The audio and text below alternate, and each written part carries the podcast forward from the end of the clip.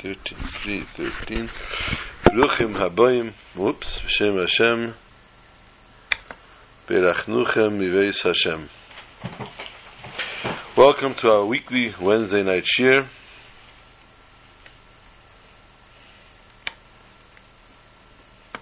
Special edition tonight. As we come to the end of Beis Nissan, milestone in Chabad. We begin this week to read the new Torah portion, the new book of Leviticus, Vayikra, the third book of the Torah, but more than being the third book, it is the middle sefer of the five. Um, for those of you that grew up as a sandwich child, you'll know what being middle is.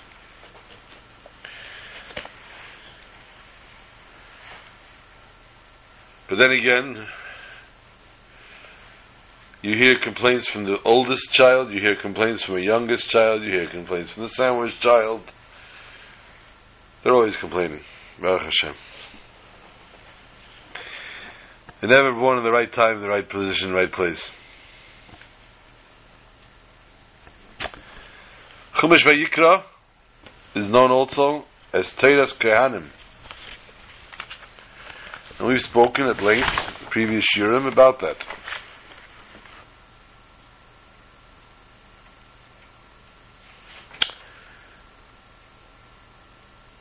The most common Maimer Chassidus, which is usually the first Maimer the Alter Rebbe that an average boy learns in Chassidus Chabad, begins with the Dibbur Hamaschil with the title Adam ki yakriv mikem, a person that will sacrifice from you amongst you. And of course, the mainstay question is the wording is incorrect. If it wants to tell us about a person bringing a sacrifice, a Jewish person bringing a sacrifice, it should rather say Adam Mikem Ki Yakriv. To which, of course, the Alter Rebbe elaborates, and many, many Maimonic Hasidus thereafter, from many different Nesiim, Rabbeim,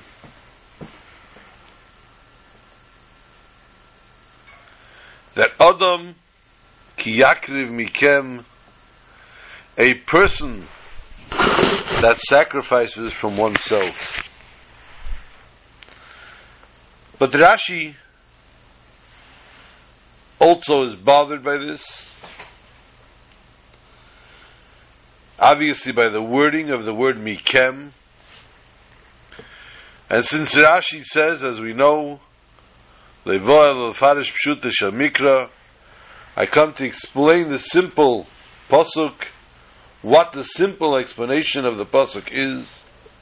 And for you, my Ben Chumash the Mikra, my five-year-old that's learning Chumash, and this is quizzical to you, this is befuddling, this is bewildering to you. Says Rashi, Bekarbanais Nedava Dibrainian.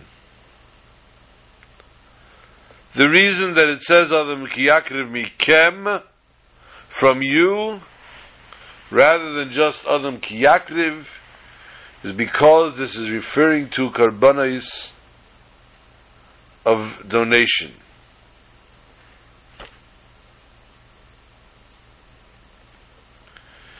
We have to understand this. First of all, if it's talking about Nedava, why does the Pasuk have to add the word Mikem? What does that have to do with it? Mikem meaning the Jews. Being that the commandment is being spoken to the Jews, therefore when you say Adam Adam Kiyakir Mikem, obviously is referring to the Jewish nation. So Rashi therefore is translating the word mikem to teach us that this is referring to Teras Kabbanis Nidava, sacrifices of their nation. That makes no sense. Because we know clearly, the Gemara tells us, in Chulin Daf Yud Gimel Amud Beis, 13, side 2, for those that are keep, keeping score at home, The Gemara tells us that non-Jews can also bring sacrifices for an adava. They also make donations. Now, let this not be confused with what the Alter Rebbe writes in the Tanya. Chesed le'umim chatos. A very profound statement the Alter Rebbe writes, which ultimately cost the Alter Rebbe very, very, very many hardships, including his time in jail. Had he been willing to omit this line, this would be one of the things that would have taken him immediately out of prison. But the Alter Rebbe remains steadfast to use the word chesed le'umim chatos, that the chesed, the kindness done by a non-Jew is a sin. Now ultimately it's gone on to explain what does that mean. It means simply everyone has to be repaid for their goodness and for their kindness. Everyone, regardless who you are, what color, breed, or race, if you do a good deed and a kind deed, you deserve to be repaid for it. Sorry? Does not go unpunished. No good deed goes unpunished. Correct. And therefore,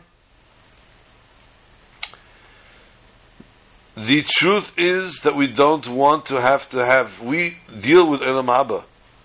We deal with the world to come. It says the Torah that a Jew has a world to come, and the non-Jew is repaid on this world. And therefore, the Jew being paid in the world to come, he can do his Torah, he learn his Torah, do his mitzvahs. Masha'in came the non-Jew, we ask if he did a mitzvah, if he does a chesed, a kindness, he has to be repaid ultimately. And to repay him, it causes a little bit of confusion.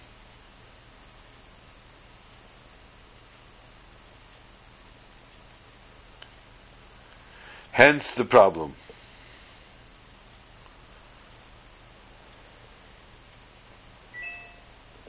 But the ultimate is, halachically, a non-Jew may bring a Karm chatos.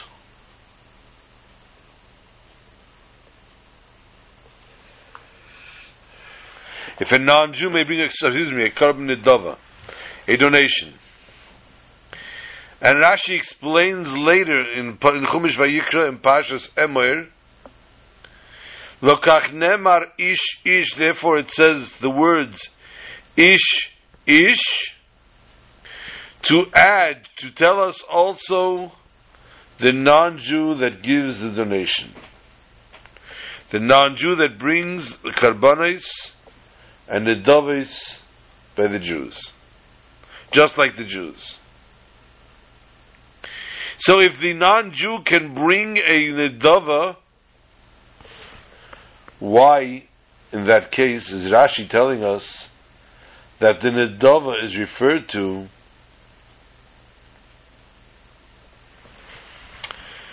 from the word mikem, meaning that the Jews are the ones that only can give the nedava. Simply explaining this, a few psukim later, the Torah finishes off. When it refers to these very karbanis, the Torah finishes off with a statement, Ishei reach nichoyach lashem. The fumes, the fires, the flames, the burnings that consume the sacrifice, excuse me, are a reach nichoyach lashem, are a pleasing scent to the Almighty which means it gives nachas ruach. It gives a pleasure to the Almighty. The Almighty says, nachas ruach lefonai shamarti etzoini. I said it should be done, and my will was done. And therefore, the Almighty is happy and satisfied. However, this refers only to the sacrifices brought by the Jew. Only they are doing Nasar Etzaini. Only they are doing what the Almighty has commanded. The non-Jew that brings a korban nedava, Ashreichem, it's nice of them to do it. I'll take back the word Ashreichem and we'll see later why. It's nice and thank you for doing so. And if you want to bring a donation into the yeshiva, you may do so as well. It's nice of you. But know it clearly. This is not what gives the Almighty the pleasure. And therefore, when it says here, Adam kiyakir mikem, it means only from the Jew. Because here it's talking about Hashem. a scent that ultimately will derive pleasure, the Almighty can derive pleasure from it. And that is only from that of the Jew.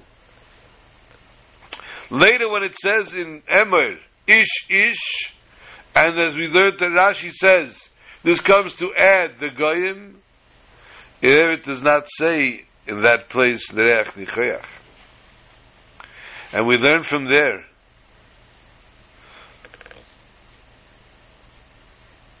although it is permissible for a non-Jew to bring a sacrifice, it does not cause the nachas ruach lefonai she'amarti v'naser etzeni that I said it and it should be done.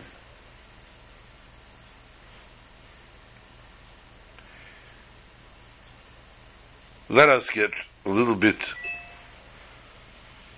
down to earth here. We just said that the scent of a sacrifice, I don't know if you ever really got into the burning of meat and smell, it's not exactly the most pleasant of smells sometimes. And the fats and the this, it's just not. But this is a pleasure no to the Almighty.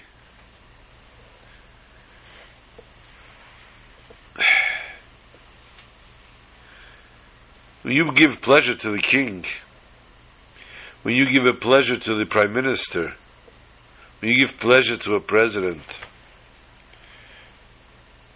you buy them a nice gift or something, I, it's understood. The expression makes sense a human being can derive pleasure from something. We tend to sometimes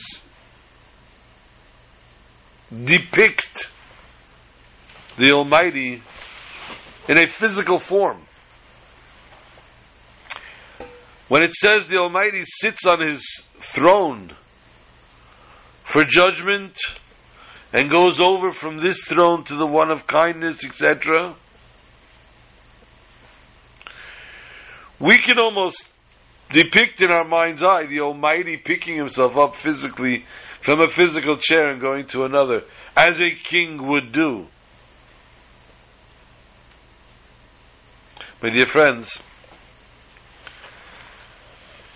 although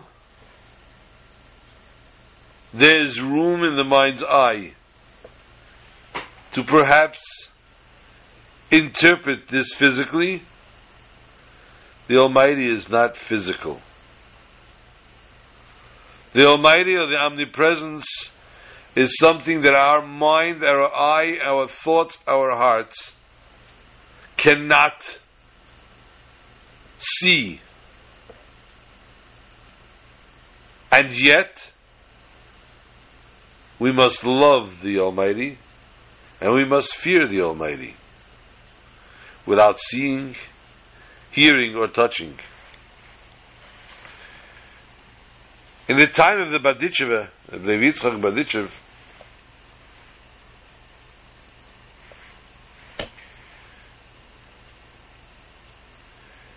there was a burial society, as there is in every Jewish community, known as the Chevra Kadisha.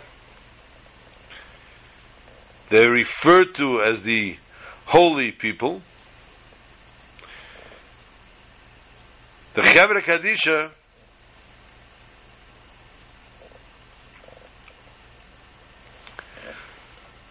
usually would come to a person's deathbed. The family would beckon the Chevra Kadisha, and the Chevra Kadisha would come to his bedside, and they would read him his rights.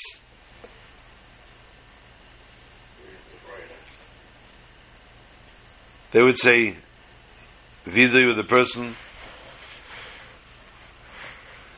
They would tell the person where they're going. They would give the person their send off from the world.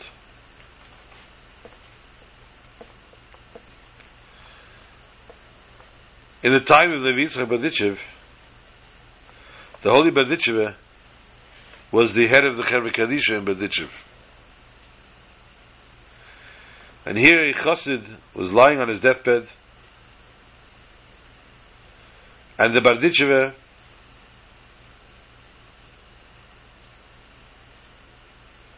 was standing with the other chassidim,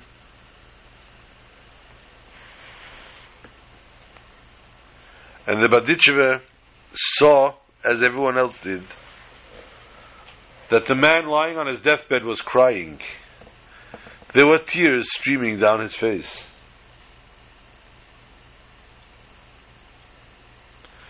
And then the Berditchever said, Reb Shleime,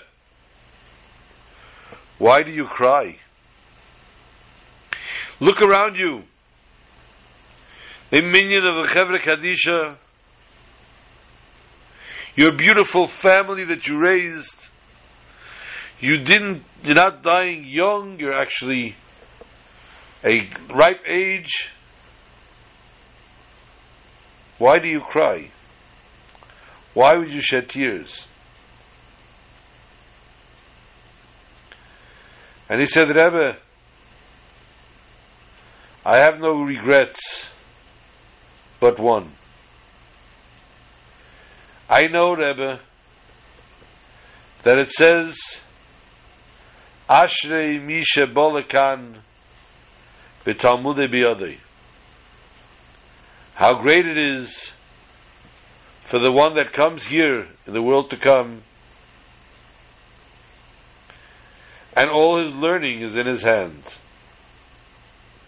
The person, as they pass away, it's the ultimate goal of a person. For 70, 80 years, the neshama wears and tears and does what it has to do on this world. As the soul returns, that is the ultimate goal. That the soul should return to its maker. So that's the case. Why, he says, says the Berditchever, why are you so sad?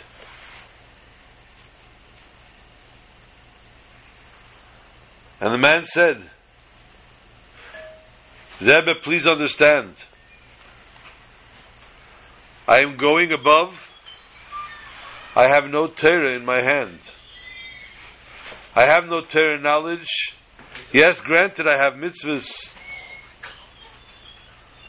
But the actual Torah knowledge, I have nothing to present. what will become of me?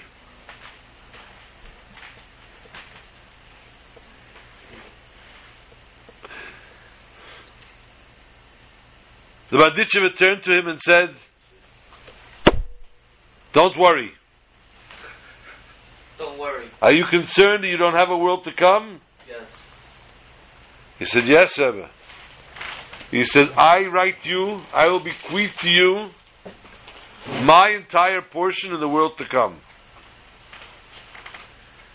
Will that do anything for you? He said, Of course, Rebbe. But why? How? When? Where? How is that possible? And immediately the Berditcheva requested a pen and paper, and he wrote in front of his students, I, Lev Yitzchak ben Sarah, are giving, and he asked the man his name, his full name and his mother's name, my entire Elam Haba, my entire world to come.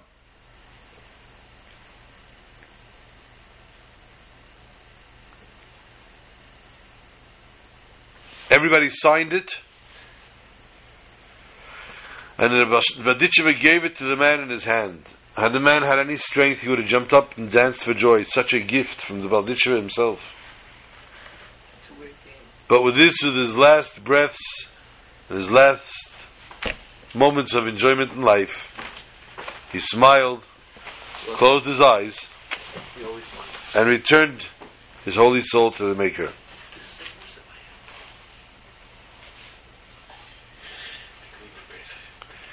Another similar story, Pachasha to this,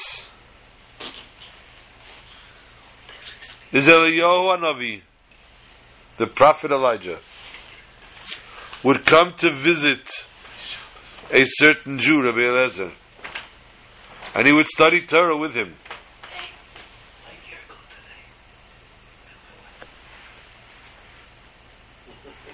However, Bust out the champagne. We're celebrating an anniversary. Shut up and sit one day, Eliyahu Hanavi told Rabbi Eliezer,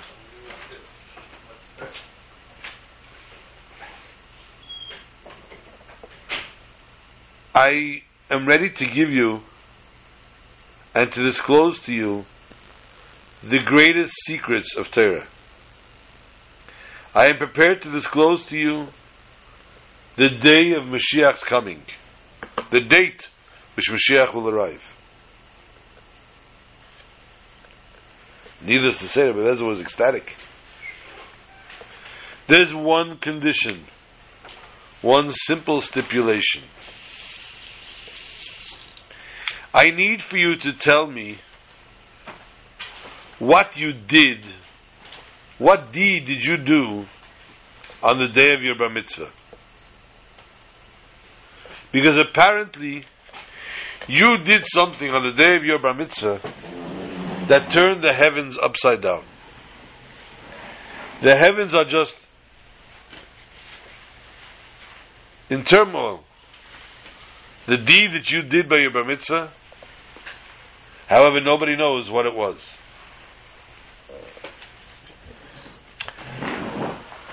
And Eliezer smiled and says, What I did on the day of my bar mitzvah is my secret. I am not going to disclose this. I did it for myself. My computer. No, no, no, no, no.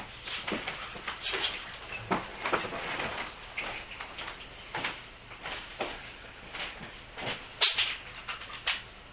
Business.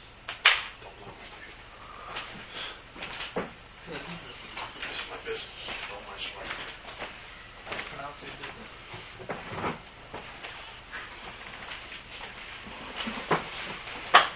And Eliyahu Navi again tried to implore, tried to beg and plead.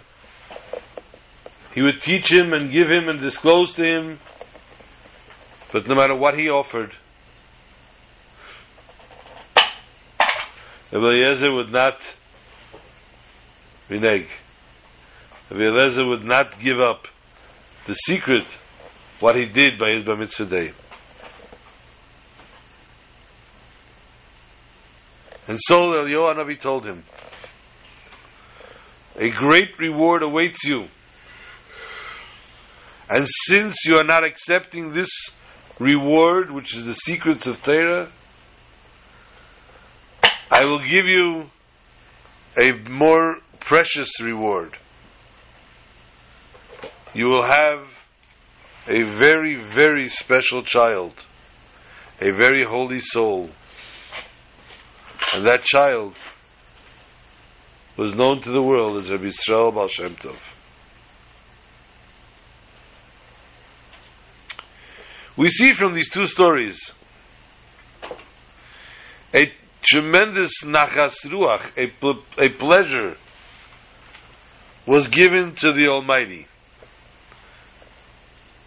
Whether it be the Baal Shem Tov being born to the Rebbe whether it be the Berditcheva giving away his entire world to come, it caused a tremendous, tremendous pleasure to the Almighty God. So we see, therefore, we have the potential. What we do, because She'amarti and Etzaini, because the Almighty said to do it, and we did it, therefore, we are rewarded with the fact that we are giving the Almighty pleasure. Tonight, as we said before, is the end of Bay's year. On Bay's ear, the sun set and the sun rose. On Bay's ear, the Rebbe Rashab, the father of the previous Chabad Rebbe, passed away. And being that the Rebbe Rayatz, the Frierdiker Rebbe, was an only child, there was no question that he then becomes the Rebbe. And therefore, is on Bay's ear that the Rebbe Rashab was nistalek, but it's also on Bay's ear that the Frierdiker Rebbe became Rebbe. The Frierdiker Rebbe spent his last ten years in this world here in America. And his son-in-law, who was formerly known as the Ramash, which is ultimately known to us as the Rebbe, although was not the Rebbe at the time, still displayed tremendous, tremendous spirituality, greatness, to such a level and extent that people were able to recognize.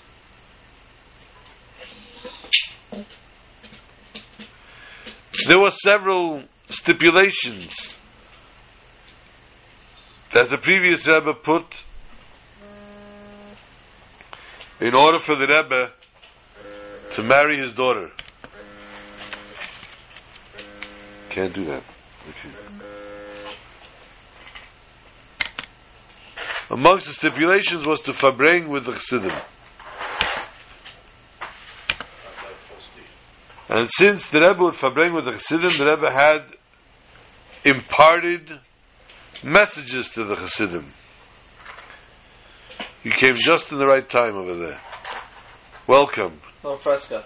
Yeah, he's got fresca because he doesn't have coffee. He was going to go to a coffee shop and have coffee instead, but he came home, got fresca. Um, so the Rebbe was sitting in Farbrengen with a few Chassidim, 20 Chassidim, on a Shabbos afternoon. And as the Rebbe was Farbrengen, he told them, there's a world out there.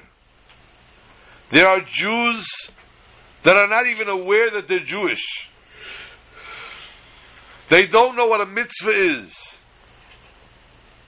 We have to reach out to them, and we have to see to it that they begin to do mitzvahs and practice Torah. The Chassidim that he was talking to were totally befuddled. To go out and talk to people? Uh, go over, what should I say? Uh, excuse me, are you Jewish? Are you Jews? The Rebbe said yes. Do you want me? Yes. And the Rebbe said, watch, let's go. And here it is, Shabbos afternoon, and the Rebbe with an entourage of 15, 20 Chassidim walks out on the street. A busy street. People were bustling, hustling and bustling. And there goes a woman with a bunch of shopping bags. And the Rebbe says to her, Excuse me, ma'am. Excuse me for interrupting you, disturbing you. I hope you don't find it prudent. But are you Jewish? No. And she says, As a matter of fact, yes. And the Rebbe says to her, Today is Shabbos. Do you know that? She says, I know of Shabbos. I am not from a religious family, and we don't keep anything like this, but I know of Shabbos. Do you know, says the Rebbe, that on Shabbos we're not allowed to carry? She says, I remember hearing such a thing.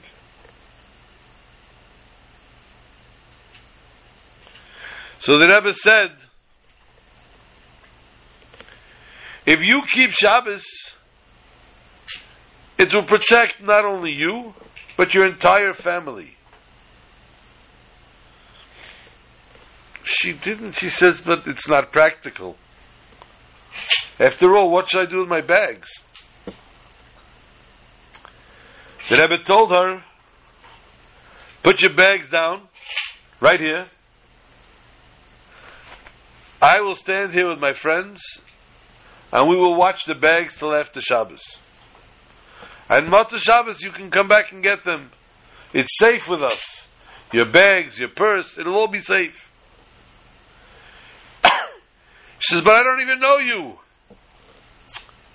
He says, I imagine, I understand that. But please trust me. It'll protect you and your family. The Rebbe showed him, showed the woman the shul, said, you see that building? That's the shul, the synagogue? Right there on the first floor is an office. Come in tonight, after nightfall, and your bags will be there for you. Somehow, for some reason, the woman was so impressed by the sincerity of the Rebbe For some reason, the Rebbe's face, man. That she put down her bags, she put down her purse, and she left it with the Rebbe. And she was determined to go keep Shabbos today. On Motzei Shabbos, she came and picked up her bags.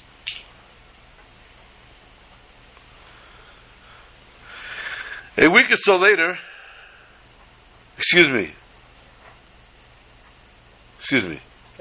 While she was talking to the Rebbe, she said, You mentioned that it will protect me and my family. The Rebbe said, Yes. She asked, I have a son in Germany in the war.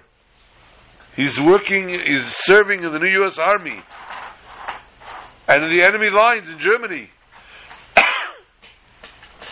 Would this protect him as well? And she, he said, Yes, I'm sure he'll be safe as is, but he'll be even safer if you keep Shabbos. And the woman said, Okay. She picked up her bags, and about a week or so later, she came back to the shul. And she came to the office and she said, Where is that rabbi? I must see him. And they went, they called the Rebbe, who at the time was not the Rebbe yet. And she said to the Rebbe, I must tell you, I received a letter from Germany. And my son wrote as follows My dearest mom, only through tremendous miracles am I still alive today. And he proceeded to write that yesterday, last, excuse me, yesterday, he sent the letter on the Sunday. The day before was on Shabbos. He had gone out on a mission with his platoon to a place that was supposed to have been totally void of the enemy. There was supposed to be no Germans there. But yet when they got there, they were ambushed. And they were being bombed and shelled and from all sides. He says, Mom, and he enumerates the friends that he was with in the army.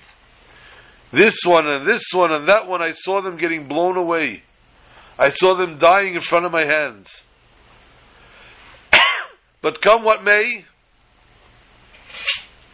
nothing hit me. The bullets were just going past me. The bombs were landing away from me. I am the only survivor from our platoon. The reinforcements showed up and saved me and drove away the enemy. But I am the sole survivor from the entire group. And she said that it's exact, exactly like you said. I kept Shabbos and my son was protected. And so therefore, from there on, she became Shomer Shabbos. So we see therefore that when one sacrifices from themselves, it causes a tremendous nachas ruach to the Eibishter, to an extent that here on this end of one end of the world to the other end of the world, we can help, we can protect, and we can save a fellow Jew. and the pasuk says, I lost.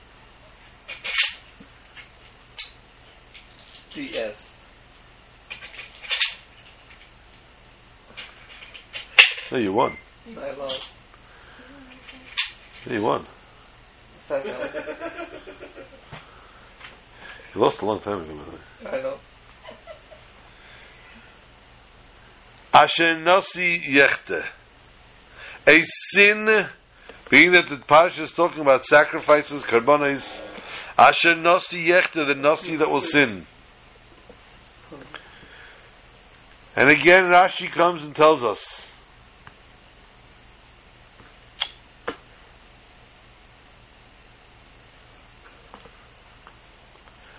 Rashi comes and tells us, Asher, the word Asher, Loshen Ashrei, praiseworthy.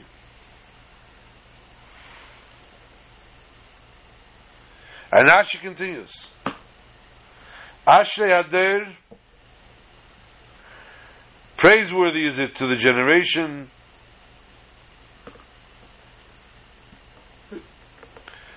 Sha'anosi Shaloi, that the Nasi, the leader, Nason Leiv Lahavi Kapara, he pays attention to bring Kapara al Shigigosoi on the things that he does by accident. Kal v'chayme so much more so al Zidainaisav, on what he does on purpose. We, who are we talking about? The Nasi. So first of all, why is Rashi telling us Ashrei? How great it is for us. So only has to do with the Nasi. And if he gives attention to bring kapara for his shegeg, why is it not talking about the Kohen HaMashiach that the Pasuk is talking about before this? Why is it talking about the Nasi? And we can explain this very simply, says the Rebbe. Ashrei Hader, how great it is for the generation. This talks about a generation that nobody did any sin. Not b'sheging, not b'mezid. Not by accident, not on purpose.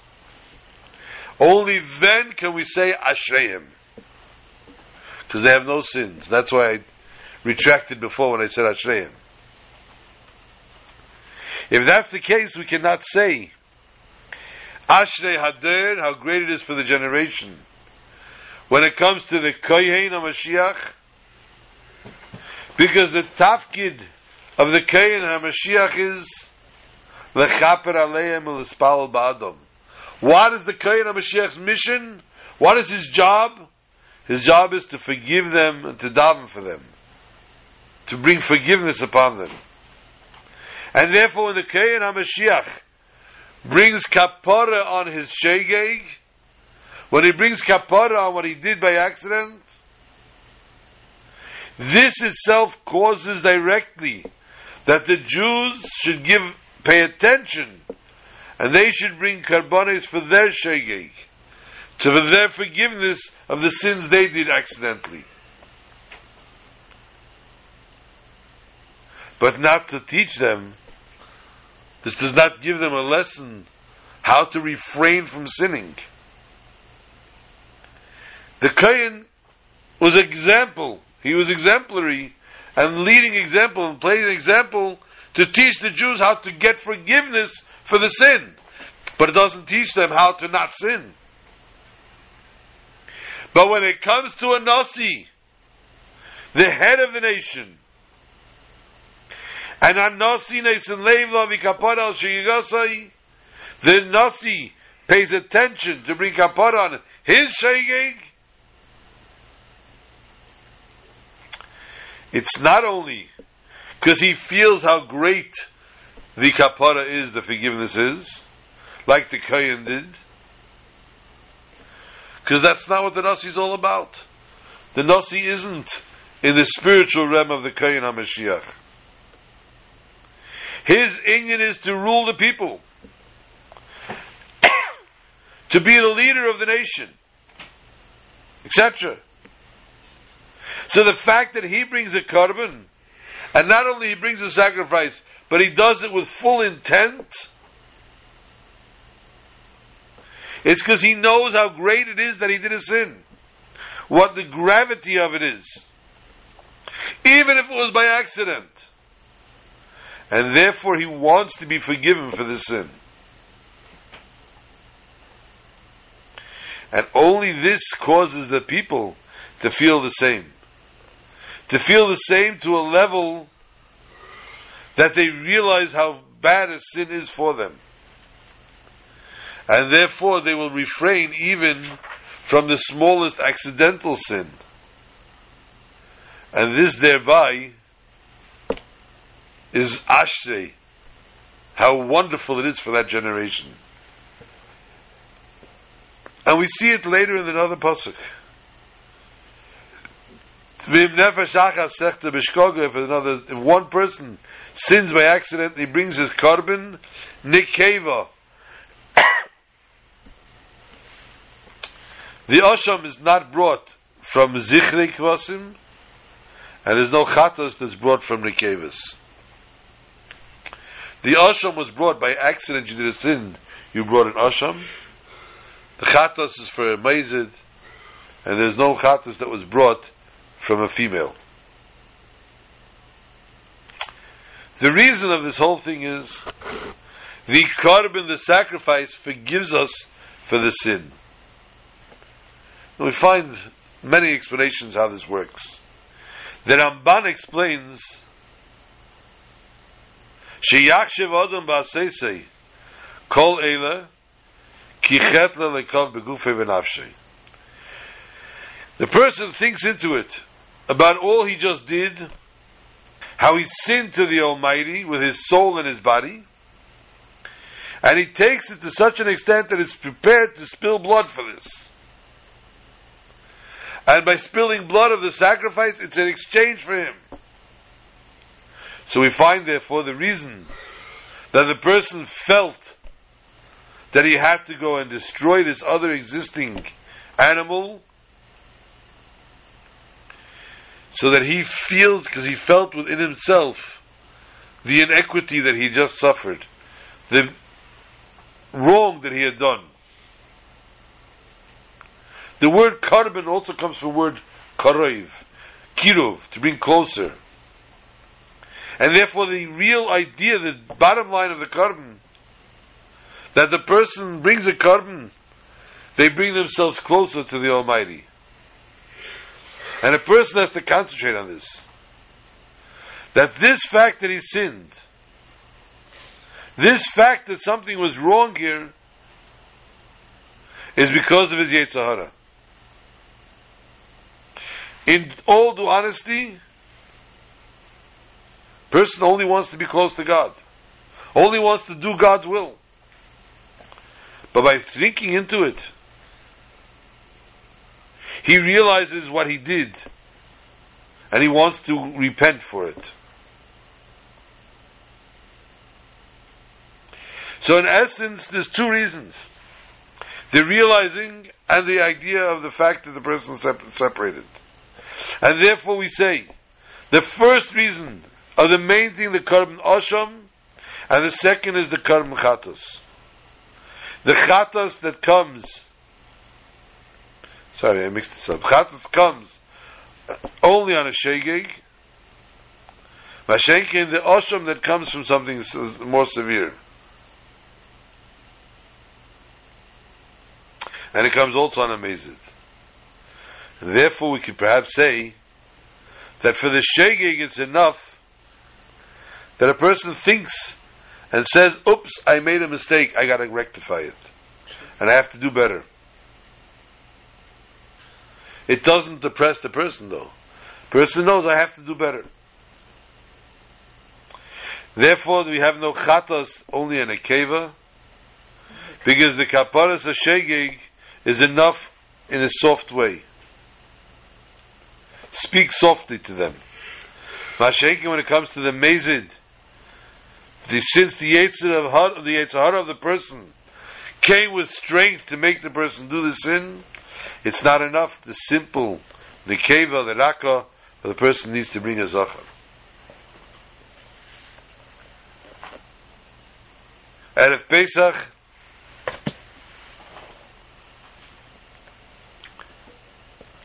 the Seder should be ready when the man comes home from shul.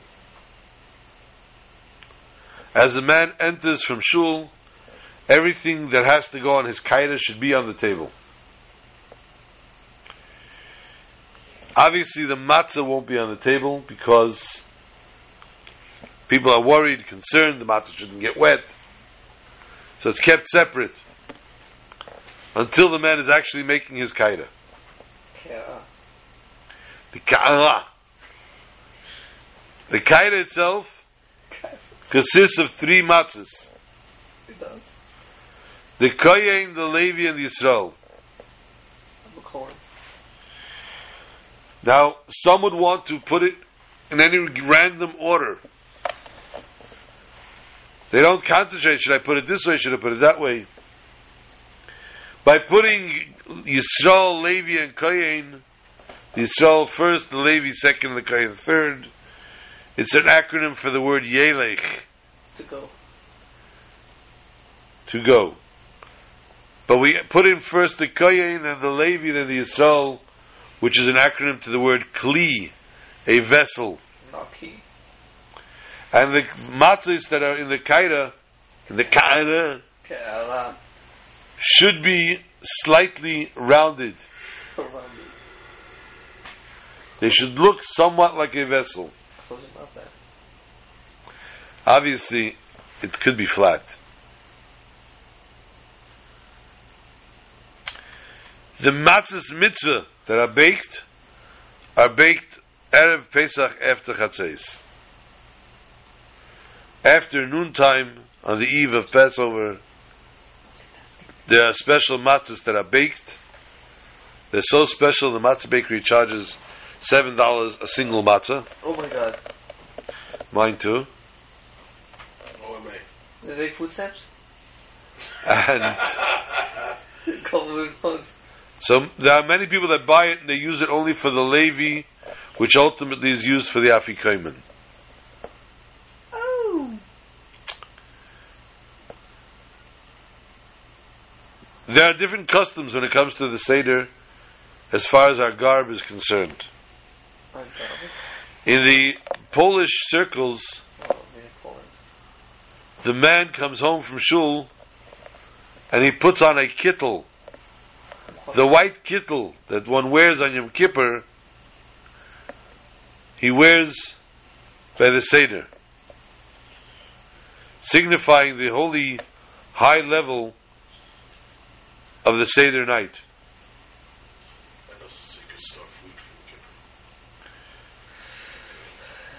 Chabad does not do that.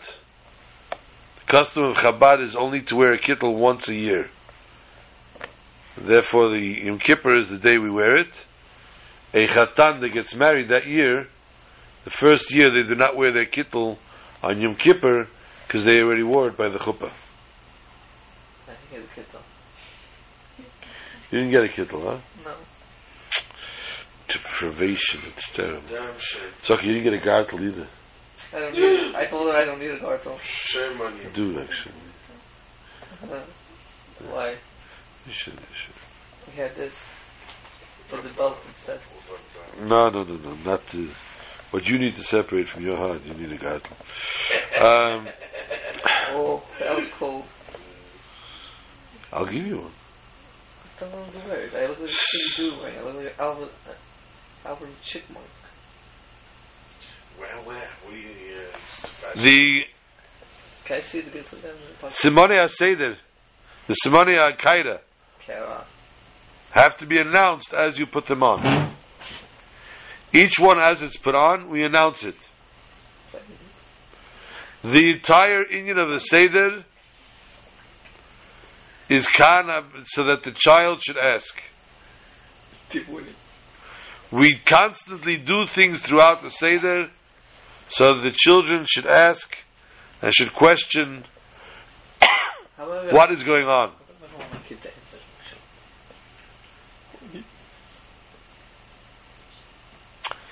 The famous Seder story which we tell is Ivan, the guy, Ivan. was talking to another guy, and they said, Tonight is Pesach. Oh, I know. Sorry. Tonight is the Seder. Get yourself invited. Put on a yarmulke. There'll not have a difference. Get yourself invited to a Seder. You'll have a blast. No. Ivan gets himself invited to a Seder. And he comes inside. And, no, we're ready to eat? No, we're not ready to eat. The matzahs are sitting there. Oh, they look so good. But they're being put into the shelves and the trays. And then there's an egg and there's this and that. It's all being put on top. Oh, they fill up the caps of wine. Ah, now you're talking. And they fill up his cup of wine. Everybody holds it. He picks up his wine. About to drink it. He says, ah, wait, wait, wait, wait. You got to make kiddush. Ay, these guys are crazy. He's holding the cup. Everybody else is holding it. And they're making kiddush together. And finally they sit down to drink their wine.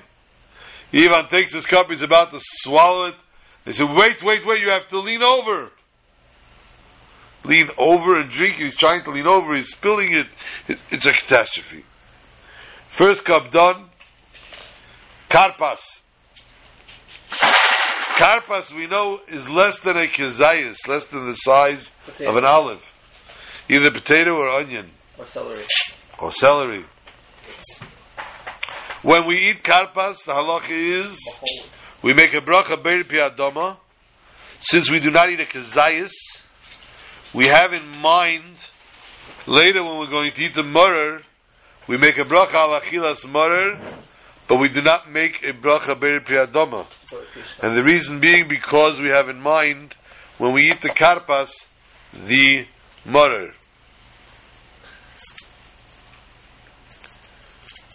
The karpas is less than a kezayis. So he sees this beautiful tray of potatoes coming out, and the salt water, meises, geschäften, and he's all excited, he's going to eat. And they stand up and they give him each a small little piece of potato. He said, You guys are crazy. I can't get full from this. He said, Soon. And they give him this piece of potato and it didn't even whet his appetite. Then they start to read. They fill the cup up again. He gets excited. Not yet. And they start to read. They open the door. They open. They stand up and open. And they say, "Hey Lachmanya." They lift up the kite. They, oh, they're taking the bread. No, they're not taking the bread. And they put it down again. And they start again the reading. And they're reading and explaining. And they're talking. And Ivan is choking. He's so hungry. Help the Eibishter. They come. They drink the second cup of wine. They lean over again. And now they wash. Okay, he wash his hands. And they start eating matzah. The matzah, when you're used to eating bread, matzah is not your ideal exchange. And he starts eating this dry matzah, and they tell him, no, eat, eat, eat, eat, you gotta eat a kazayas. Because when you wash and eat your matzah, you have to eat a full kazayas, which is approximately a little more, approximately the size of two thirds of a matzah.